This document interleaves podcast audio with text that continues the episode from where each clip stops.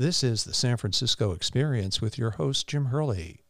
Independent news commentary with a California perspective featuring newsmakers, thought leaders, and authors.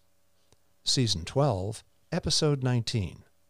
Does anyone still care about the Oscars? Talking with Shaun Chang from the movie and TV blog Hill Place.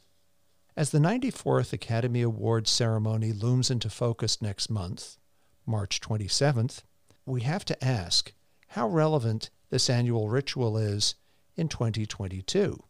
The heyday for the Oscars, the 1930s through the 1990s, when the big studios reigned supreme, seems far removed from today's heavy handed sense of solemnity and preachy virtue signaling. And TV audiences seem to shrink every year. So it's fair to pose the question does anyone still care about the Oscars? Shaun Chang joins us today to share his thoughts. Hi, Shaun, and welcome to the show. Thanks, Jim. Thanks for having me back. Are you posing that question to me to start this conversation? Does anyone still care? I am indeed. That's a question. That's the lead question for you, Shaun, tonight. So go ahead. Okay. Okay. Well, I care but clearly, whether I care or not is not reflective of the population at large, nor nor should it be. I've noticed in the last 10 to 15 years. I mean, obviously, I care because I've always loved movies. It's it's the Oscars has been a ritual since my childhood. I would watch it every year. I'd care about who got nominated, who won. I'd have my favorites and root for them and be disappointed if they didn't win.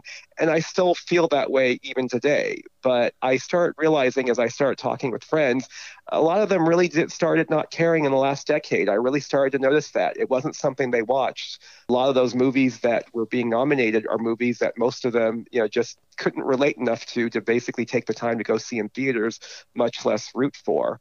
I'll give you an example as a co- point of contrast. This past Sunday was the Super Bowl, and many more people out there seemed more connected to and cared more about that as an annual ritual than they do the Academy Awards. So I've seen and sensed in the last decade or so a shift in, in the American culture at large in terms of how they feel about the Oscars. So I hope hopefully that answers your question as a starting point in this conversation. Sure. Why do you think that is? Because I mean, growing up for me in the 50s and 60s, and, and for you, the 70s and 80s, it was an event where the whole family gathered around the TV. There was a sense of anticipation, a sense of excitement. As you said, you would root for your favorite star, your favorite movie. Why do you think that? Why do you think that's changed over the last 10 to 15 years? There's a variety of answers. I'll try to break it down point by point in a way that makes sense to the listeners. I think, quite frankly, one of the key things that's changed is the direction of movie going, um, movie making, excuse me. The major studios could always be relied upon to produce a certain number of movies every year that were intelligent, thoughtful movies that were geared, um, you know, for a more mature audience basically, you know, geared with with the awards, uh, potential nominations and awards in mind. As such, you know, you would have movies, you know, nominated and, and win. Some of these movies, like Terms of Endearment, is an example. And that same year, one of my favorite movies, The Right Stuff, was nominated, and that was one year where I was rooting for The Right Stuff, but Terms of Endearment beat it, and I'm fine with that because that's also a great movie in its own right. One of my favorite films is Robert Altman's Nashville. It didn't win that year. Uh, one Flew Over the Cuckoo's Nest won but the, the movies that it was competing against that year were movies like Dog Day Afternoon, directed by Sidney Lumet, Barry Lyndon, directed by Stanley Kubrick, Jaws, directed by Steven Spielberg, you know, and so that's the kind of the caliber of movies that you could expect to be nominated in a given year. With the studios not focusing on that as much and focusing more on these tentpole type movies, Marvel type movies, Star Wars, things like that. By the way, um, before I progress any further, I don't want it to sound like I'm one of those snobs that's putting down those tentpole movies or those Marvel movies. There's a place for them, sure. and and I actually I actually uh, feel that we need to also recognize that they're helping to keep the movie the movie going experience in the theaters alive. The mm-hmm. success of the recent Spider Man movie reflects that people are still willing to go see movies even during this pandemic. So I am not one of these snobs that, that looks down on it. But the thing is, is that they're so focused on that, they're not focused on doing the sort of entertaining, thoughtful fare And what ends up happening is is that it falls upon the independent studios, filmmakers, to make the movies that end up becoming considered Oscar worthy. And the problem there is, is I'm I'm not really sure that these independent filmmakers or studios are as concerned about entertaining the audience. And that's the problem. Last year, a movie called Nomadland won Best Picture, and I would have to say that that movie winning and that director Chloe Zhao winning is pretty much grading on a curve. It was the year of the pandemic, there really wasn't much released, and a movie like that ended up winning when it really, uh, to be really quite honest, in a regular year that would never have won and nor been nominated. And I'm just basically being very blunt right now. Uh-huh. And if anyone's basically going to get annoyed with me saying, "Oh, I'm being you know closed-minded, etc., and or, or what, I'm an Asian American, Shaun Chang, who wasn't impressed that Chloe Zhao won as best director. Okay, oh, so anyway, Shaun, nobody, yes. ever, Shaun, nobody ever gets annoyed with you. Now, tell me, uh, tell okay. me, what was the latest movie that you saw that you could share with the audience? Well, I recently saw Spencer, the the drama about Princess Diana, starring Kristen Stewart. And what did you think? Oh, I was going to say I was not impressed uh, at all. Okay. I thought it was very slow, dull, and languid. I've seen and heard people say that it's a slow bird and that her performance kind of grows on you and all that kind of stuff. But I I don't know. I, I could, I've said it before about certain films that I've liked and other people haven't liked, so I want to be respectful of those people. I'm reacting differently than other people may have reacted to that film, and I respect that they see it differently. I'm just saying I didn't respond to it. And I'm actually really perplexed that some people genuinely seem to have liked it because I'll just put it to you in these terms. If Princess Diana was this dull, we would never have cared about her or been interested in her life to the degree that we have, that a movie called Spencer about her life would ever have been made. I'll just put it to you in those terms. Okay. okay? It's a very one note movie, and Kristen Stewart's performance, in my opinion, is very one note. It's capable, it's competent, but all she does is she sort of like whispers and she kind of like, you know, kind of like crooks, uh, crooks her chin and you know, her neck and is looking you know, kind of like out of the side of, you know, you have those pictures Princess Diana, where she looked kind of shy, would look down and look up, that kind of thing. She does that kind of expression throughout the whole movie. That's I, I just really feel like she didn't get to the heart of that character. Did she get nominated for for Best Actress? Oh yes, she did, and um, I'll just I'll just say this: that back in October, that movie was getting all these raves from I think the Venice Film Festival, and it made everyone think she was the front runner. But over time, she eventually lost that position as frontrunner. So I may, if I'm not mistaken, she wasn't uh, nominated for the Screen Actors Guild Award for Best Actress. She did not win the, the, the Golden Globe for Best Actress. Nicole Kidman won.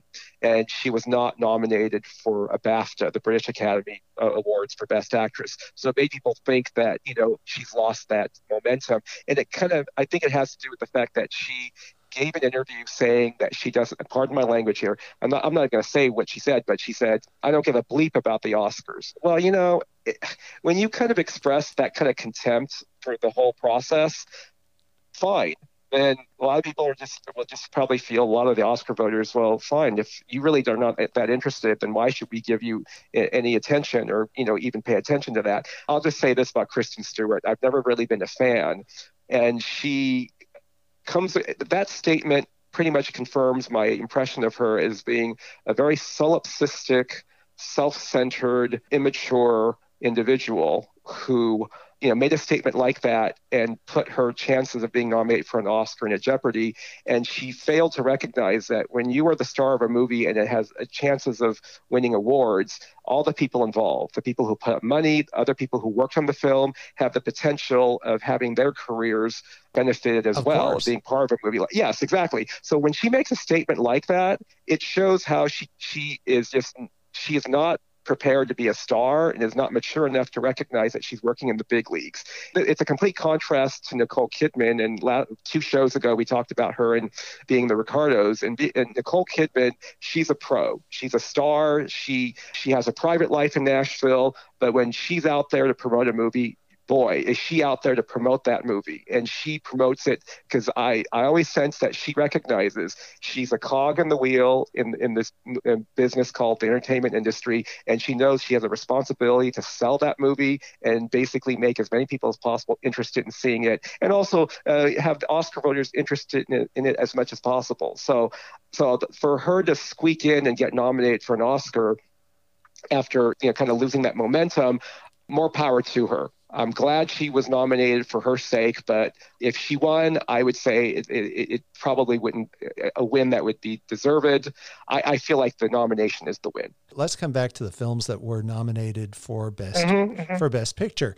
Viewers will notice that on the cover art for today's podcast, there's a mm-hmm. collage mm-hmm. of posters from most of the films that were nominated for best pictures. Why don't you launch mm-hmm. into uh, give us give us your opinion on some of the ones that were nominated for best picture? There's this movie called Don't Look Up that was nominated, and it's kind of a science fiction comedy written and directed by Adam McKay.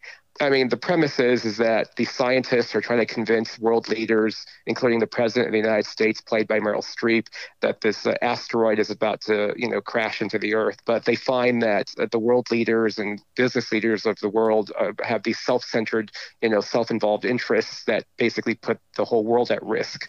And it's a not so subtle metaphor for climate change. It's not a good film it's not a good film. And i've seen people on social media you know say oh i loved it. I loved it. Well they're entitled to that opinion but it's not a very good movie in my opinion. And i really uh, adam mckay as a writer and director uh, said something that i think is very dangerous. He put out he, he gave interviews and the co-screenwriter did some tweets basically telling film critics that if they didn't like the movie then they're part of the problem that they're part of the problem in terms of you know turning a blind eye to issues like climate change and uh-huh. implying that the critics out there are evil. And i think that that is such a dangerous message to send out there to people. Everyone's got their opinions. I've got an opinion that i'm expressing right now that not not many people will, will, will like. I respect the fact that they think differently but if a filmmaker cannot take that criticism without making it personal and attacking the critics and implying that not only that they lack taste or intelligence, but that they're bad people and they're evil, that is a very dangerous precedent to set out there. So I'm not a fan of that movie. And if it wins, so be it. But I think if it wins, it's a, it basically sends a very, very dangerous message that a filmmaker can basically put that message out there and not basically be held accountable to making a bad movie.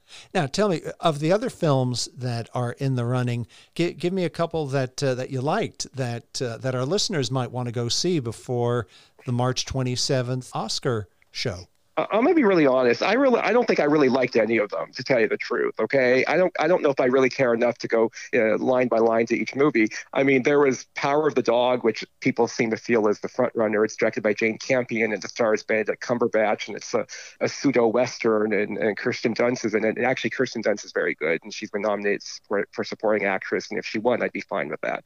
It's beautifully photographed. That's about it in terms of the level of praise. Kirsten Dunst is good the photography is beautiful. I, I had a hard time keeping up with it, and I, I and I I finished it. I finished it, but I kept dozing off and falling asleep, to tell you the truth. It's, it's a Netflix movie, so I had to stop it and go back to it. It took several tries. You know, I'm not my idea of, of, of a good time. So I, you know, so I, the others, I, I, I don't know if I can really, you know, muster up much enthusiasm for right now. I mean, we were talking a couple of shows ago about the Bond movie, uh, No Time to Die. I'm, I'm, I'm sorry that one didn't squeak in, to tell you the truth, because I like that movie and, you know, it, it challenged the audience, but I felt it was still an, enter, an entertaining movie and intended to be an entertaining movie. So that's kind of how I feel about it. I mean, it, was there any movie in particular that you were wondering about, you know, in terms of the nominations? Well, there was that there, there was that film Belfast. Was that nominated? Yes, that was nominated. Okay, that was fine. Actually, yeah. that was fine. That was fine. It was well acted. Judi Dench, who's also been nominated, she's terrific in it. I, I, I, I just don't know if it was anything you know that special enough to win Best Picture, and that's kind of you know my my concern with it. I, I will say one thing: a, a, movie called Nightmare Alley by Guillermo del Toro was nominated, and I'm really happy actually it got nominated. It was a the kind of big studio movie I was talking about just moments ago. An intelligent, thoughtful, big studio movie is just really well crafted and entertaining. It's a remake of the 1947 film noir starring Tyrone Power. Overall, I think it's a it's a very good movie. Is is it best picture worthy? other people will have to decide, you know. But I think I'm glad it's it got nominated because it was not a financial success. It was a 20th Century Fox movie that ended up being owned by Disney, and a lot of people feel like Disney just dumped it out there around Christmas time. I mean, it got promotion and publicity and whatever have you, but it's not the kind of movie you just dump out there around Christmas time in movie theaters. It, it deserved a little bit more nurturing. So the fact it got nominated, I'm very happy about. For Best Actor, who's uh, who who's the, the likely candidate to win that? Any ideas? You know, it, it seems to be Will Smith's year. I bet that's all that we're going to talk about. It, it, it looks like he's probably going to win it. Of course, I, I, some people might think I'm really shallow, but I really enjoyed the performance that uh, Javier Bardem gave in being the Ricardos as Desi Arnaz. I mean, some people like like some people like Tom Asante, who was on your show, complained that he didn't look like Desi Arnaz, but that's okay. I don't need him to look like Desi Arnaz. I mean, I think he really uh, dramatically captured that character very well, and, and also musically and the musical numbers that he was terrific terrific. So, you know, that's fine. Uh, let's just cut to the chase. The only category I cared about this year, and, and people who know me might chuckle, was Best Actress. I just want Nicole Kidman to be nominated. And this is a in this in this I'm not a voter for the Academy, but I'm gonna use an expression. In this in this instance, I'm just a one issue person, and all I wanted was for her to be nominated. I wanted her to be nominated as a rebuke against all the criticism she received a year ago when she was announced to play that role from people who hadn't even seen the film yet. And, and there's still people out there who still don't like her performance in that movie. I would say, in response to all that, she wasn't intended to play Lucy Ricardo. And I think what I particularly like about her and what I like about that movie, and this is something that a lot of people haven't said about it, is, is that a lot of movies that are about classic Hollywood now, they really take this perspective that classic Hollywood was this horrific, horrible place where uh, if you're a woman or you're a person of color, it was just a horrific, horrible experience. And I've, you know, as you know, I've been friends with and interviewed people who worked in those eras, and they always acknowledged to me that the, the things that weren't perfect, you know, they never, uh, and and I'm not blind to that either. Things weren't not perfect, but they also emphasized there were a lot of good, wonderful things, and that's why they worked in that industry and continued working in that industry so that they could continue, you know, building careers and working at the craft that they loved. What I like about Kidman's performance in being the Ricardos, after having had time to think about it, is is that she's not a victim the, the script doesn't make her a victim, and neither does she make, make herself a victim. She's really just one tough person. I really admire that. Um, there are scenes in Being the Ricardos that would echo certain scenes, like in Mommy Dearest, like when Lucille Ball's being fired by RKO. It's similar to a scene in Mommy Dearest where Joan Crawford's being fired by MGM. And then the scene in Being the Ricardos where she confronts the CBS board of directors about their reluctance to do a sitcom with her husband, Desi Arnaz. It's similar to the Pepsi Cola board of directors scene in Mommy Dearest. But the difference is, is that she's in control of the situation a lot more than Faye Dunaway's version of Joan Crawford was. In Joan, Faye Dunaway's version of, of that kind of scene, in this scene where she's being fired by MGM, she's emotional, she's crying, you know, etc. Uh, she she vamped it up too much. Way exactly. And, it. yeah, yeah. In Kidman, she's more like, what? You're firing me? What? You know like she never loses control of the situation. She keeps her dignity. And in the cbs board room scene she keeps her dignity. She's in control etc so that's what i like. And also the other two women in being the ricardos vivian vance and the screenwriter madelyn pugh they've got their challenges also but they're not victims either. And right. i really think that i like that fact uh, that, that aspect of the movie. And also desi arnaz um, he's a he, you know he, he's an actor from cuba you know in hollywood and, and, and, and obviously the movie the movie shows that there's a level of prejudice against him by people skeptical about putting him in a CBS TV show, but he's not a victim either. So mm-hmm. I, you know, found aspects of, of that performance in that movie that I really liked. So, now, so that's so. The, all I wanted for was for her to be nominated. And now that she's been nominated, everything after this is gravy for gravy. her. There so, you go. Anyway, there you yes. go. Now let's move on. Let's move on to the Motion Picture Academy and uh-huh, uh-huh. the standards that are now required of the Motion Picture Academy in terms of diversity and hiring of people and and also all of all of those issues around the the academy making it more diverse. So, mm-hmm. talk to me about that because there's been controversy about that.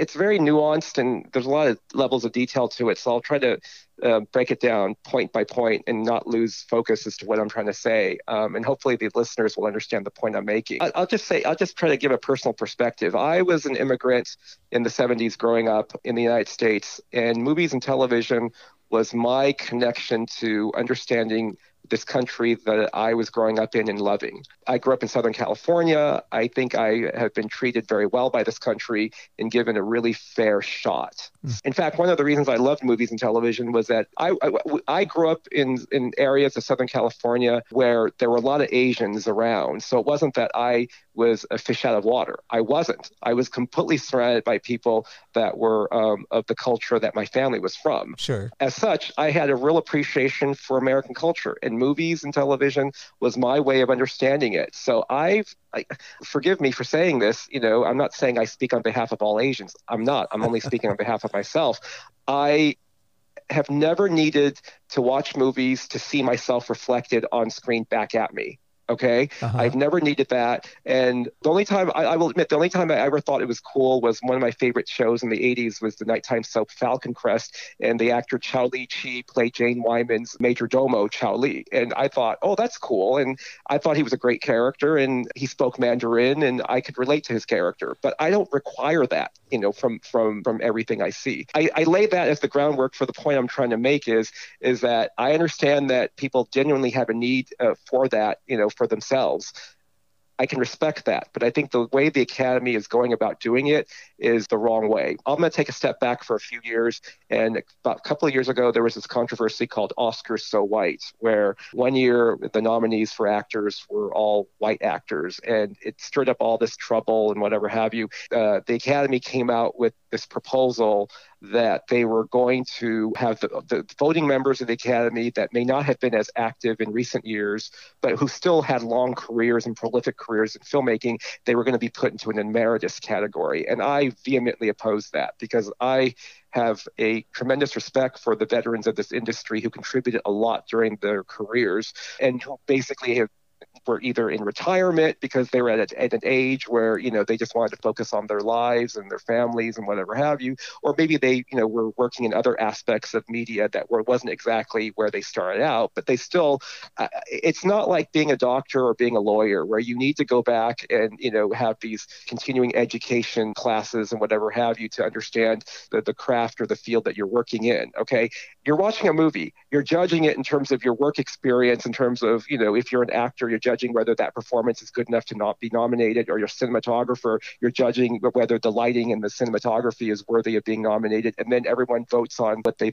I mean, that would not that would not change over time. They were they were proposing getting rid of uh, uh, not getting rid of, excuse me. They were now quote unquote emeritus. I say that with sarcasm, emeritus. They were now making them emeritus members who basically you know couldn't vote anymore, so that uh, they were proposing to bring in all these new, younger, more diverse voters in the academy. And I think by doing that, it really created a skepticism for these new, young, diverse people that were being invited into the academy. If those new, young people were being brought in because they were accomplished in their field, I, that's fine. You know, there there should never be any question about inviting those people in.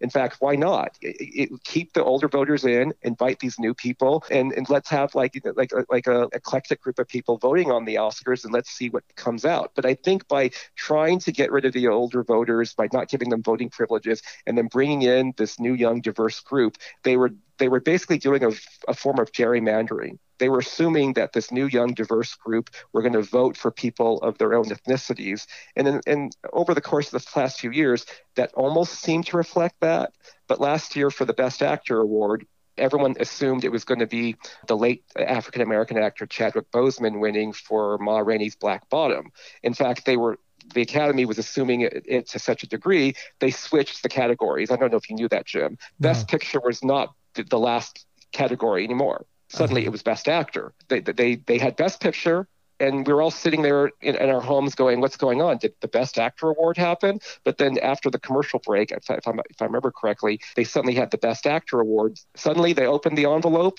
and it wasn't Chadwick Boseman; it was Anthony Hop- Anthony Hopkins for the father. Really beautifully rendered and exquisite performance as an older man who has dementia, and he wasn't even there. He was overseas in, in the UK. Uh, they wouldn't they wouldn't they wouldn't even let, let him do something on Zoom because they wanted either they wanted him to be in some place in London where all the British nominees were doing, you know, were there in case they won, and you know, by that point it would have been one or two a.m. So, so they they got egg on their faces because suddenly there was nobody there to give a speech or hand the award to because they made the assumption that this new diverse group of voters were only going to vote for people of color, and they voted for Anthony Hopkins. And if anything, it proved that the academy was wrong. It, and it actually proved that these new voters, in my opinion, took their responsibility seriously in terms of picking who they thought was mm-hmm. the best person. Well, fair okay? enough. So I so that's why I have a great deal of respect for the new voters who were brought into the academy. They actually proved the academy wrong and proved that these people are taking their responsibility for picking the best movies seriously. The problem is they don't really have a lot to choose from because a lot of those movies have become very didactic very heavy-handed, very boring, and so I, I, you know, so these voters are doing the best they can. Now, in terms of the standards that we talked about, in that, getting to that point, about a year and a half ago, the Academy suddenly came uh, announced that I guess maybe in 2024 or something, in order to uh, be, you know, uh, to qualify for Best Picture consideration, you have to meet two out of four categories in terms of diversity prerequisites. I think the first prerequisite, if I'm not mistaken, is is that the, you know, the the the actors or the characters on screen, the lead, the lead or significant supporting actors have to, you know, uh, be from a certain underrepresented racial or ethnic group, or the general ensemble cast has to have 30% in secondary or minor roles, or the main storyline has to basically be about a subject matter centered centered on a, you know, underrepresented group.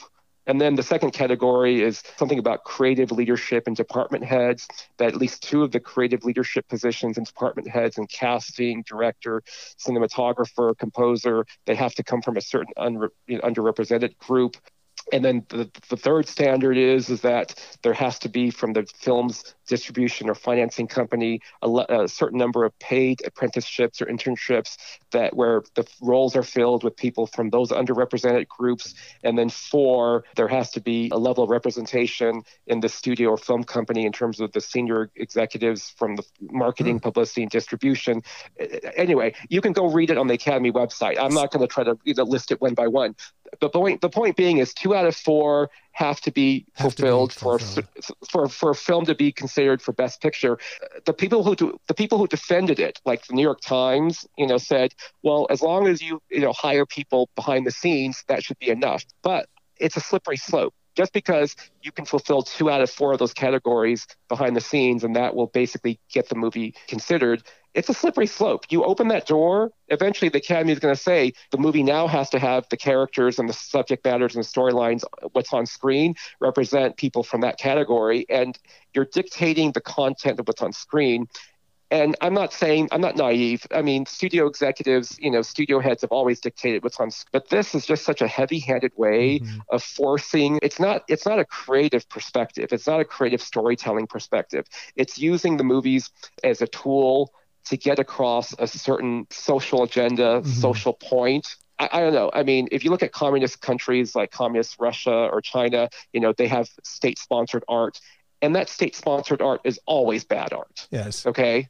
That, so, mm-hmm. Shaun, in the remaining few minutes left in the podcast, by the time we come back next month, it'll just be a few. It'll be a few days before the the Oscars in the remaining few minutes of the podcast today, do you have any closing thoughts for our for our listeners in terms of uh, what to watch for on the uh, on the at the Oscar awards? Oh, you mean in terms of trends to look for? Yes, yes, yes. Well, I mean, we're, we're, we're, I mean, they just announced a few days ago that they've broken up the show into three different categories, and and three individuals will be hosting it. Not the show, but different categories. Three different hosts will be hosting it. So I mean, I, I don't know if that's anything to look out for. I, I just hope people actually will care enough about these movies that they'll tune in and the ratings will basically remain at a decent level. They haven't been in recent years, but I hope it does happen because if if the viewership continues to decline, this this show and these awards will become as irrelevant as the Miss America pageant. And I'm not I didn't come up with that. That's been stated by other people, but as time goes on, I agree with it more and more. And I actually think to tell you, to be candid, the people in the movie industry that have supported these initiatives that I've been um, highlighting and, and calling out, I mean, how dumb are you? because you know a lot of these people are people who are being nominated and winning those awards. And if you're if you're basically making you know the oscars irrelevant it means that your award is irrelevant. It means that it's not helping your career and making you a marketable actor that you know is going to continue to basically get paid high salaries and and be considered for the best uh-huh. pictures. So I, I i it just the whole thing is such, such stupidity. Like i said I, I could go on about this in terms of that but but the thing is is that hopefully good films will still be made even after those best picture prerequisites are implemented, I still love the medium of film and particularly during this pandemic where people are going to the movie theaters less. I love television, and I love the fact that we've got all these things streaming that we can watch at home, but the movie going experience is still special. That's why I'll, I'll close with this. There's this famous AMC commercial. Nicole Kidman walks into a movie theater and she muses out loud about the special qualities of watching a movie in the theater. It started out as being something that people were deriding and making fun of, but now I've, I've heard that people in the movie theaters are chanting. They're, they're saying the lines back at her on screen. and, and and I think if anything, I, I, think it shows that that they're responding to the sincerity of, of it, and there's the responding to the sincerity of Nicole Kidman as an actress. I mean, she can play cynical characters, but she herself does not project cynicism at all. And I think when she went and did that commercial, she genuinely was doing one for what was that expression, taking one for the team or whatever. team, exactly. You know? Yeah, exactly. Like she was trying to get people out there and experiencing the movie going experience. And I just hope that the Oscars will survive, and I hope the movies will survive given all the challenges it's faced the last few years. These are just my opinions. If anyone else feels differently, I respect that. This is just one person's opinion. But I, like I said, I'm an Asian immigrant. Love the movies because the movies uh, helped me understand and respect this country I've grown up in. And like I said, I, you know, like I said, I just don't need to. I'll, I'll conclude with this. This Asian actor who starred in the Marvel movie Shang-Chi, uh, Simu Liu, said uh, uh, when asked, "Oh, what does this movie mean to you that you've starred in this Marvel movie, the superhero movie?" and he said something to me like, I mean, not to me, but he said in, in his interview, "I wish a movie like this had existed while I was growing up, so I wouldn't be ashamed to be Asian." Oh, and, and I. That's I crazy. Just, when I when I read that, I just said, "Give me a." You need Hollywood to make to, movies to make you validate so, yourself? To val- to validate you so you wouldn't be ashamed to be asian. I recognize there's a lot going on with asians these days. I, i'm as concerned and alarmed about the reports in the news about violence against asians in the last two years as anyone should be okay? But any sense of yourself as an as a person of asian descent should come from your parents your community or yourself. To rely on hollywood to give you a sense of yourself you know, is kind of nuts actually, and it's kind of solipsistic and self-centered. And I, I don't get, I've never gotten that. So that's the reason why I, I really am very concerned about this direction that movies are going in by suggesting that it, it needs to be movies can make an impression, be role models, blah blah. But I, I actually have always been against movies being role models, even when you know, even when it's characters I admire and enjoy and stuff. It's like whatever whatever role models we need in life should come from your parents, it should come from your community, it should come from yourself. Well, the movies Shaun, are there to entertain you. Shaun, so, on on that note, and I couldn't agree more. On that, I, I, know you. You're cutting me off. I, I, want, I want to, no, no, no. I want. I want to thank you once again for a very for an insightful and lively and outspoken point of oh, view. Oh, I can always depend on my good friend Shaun Chang to tell yeah, it yeah. like it is, even in the fantasy world of, of Hollywood. So once again, yeah, Shaun, well, my sincere thank you to you for joining us this month, and we will look forward to having you back next month on the eve of the Oscars. Well, thank you, and thank the listeners again for putting up with me another time. Thank you. And for my listeners, please take a moment to visit the website www.thesanfranciscoexperiencepodcast.com to subscribe. All future episodes will come straight to your inbox, and you can also listen to the 244 past shows. Feel free to review the show by going to the review bar on the website. This has been the San Francisco Experience with your host, Jim Herlihy, coming to you from America's favorite city, San Francisco.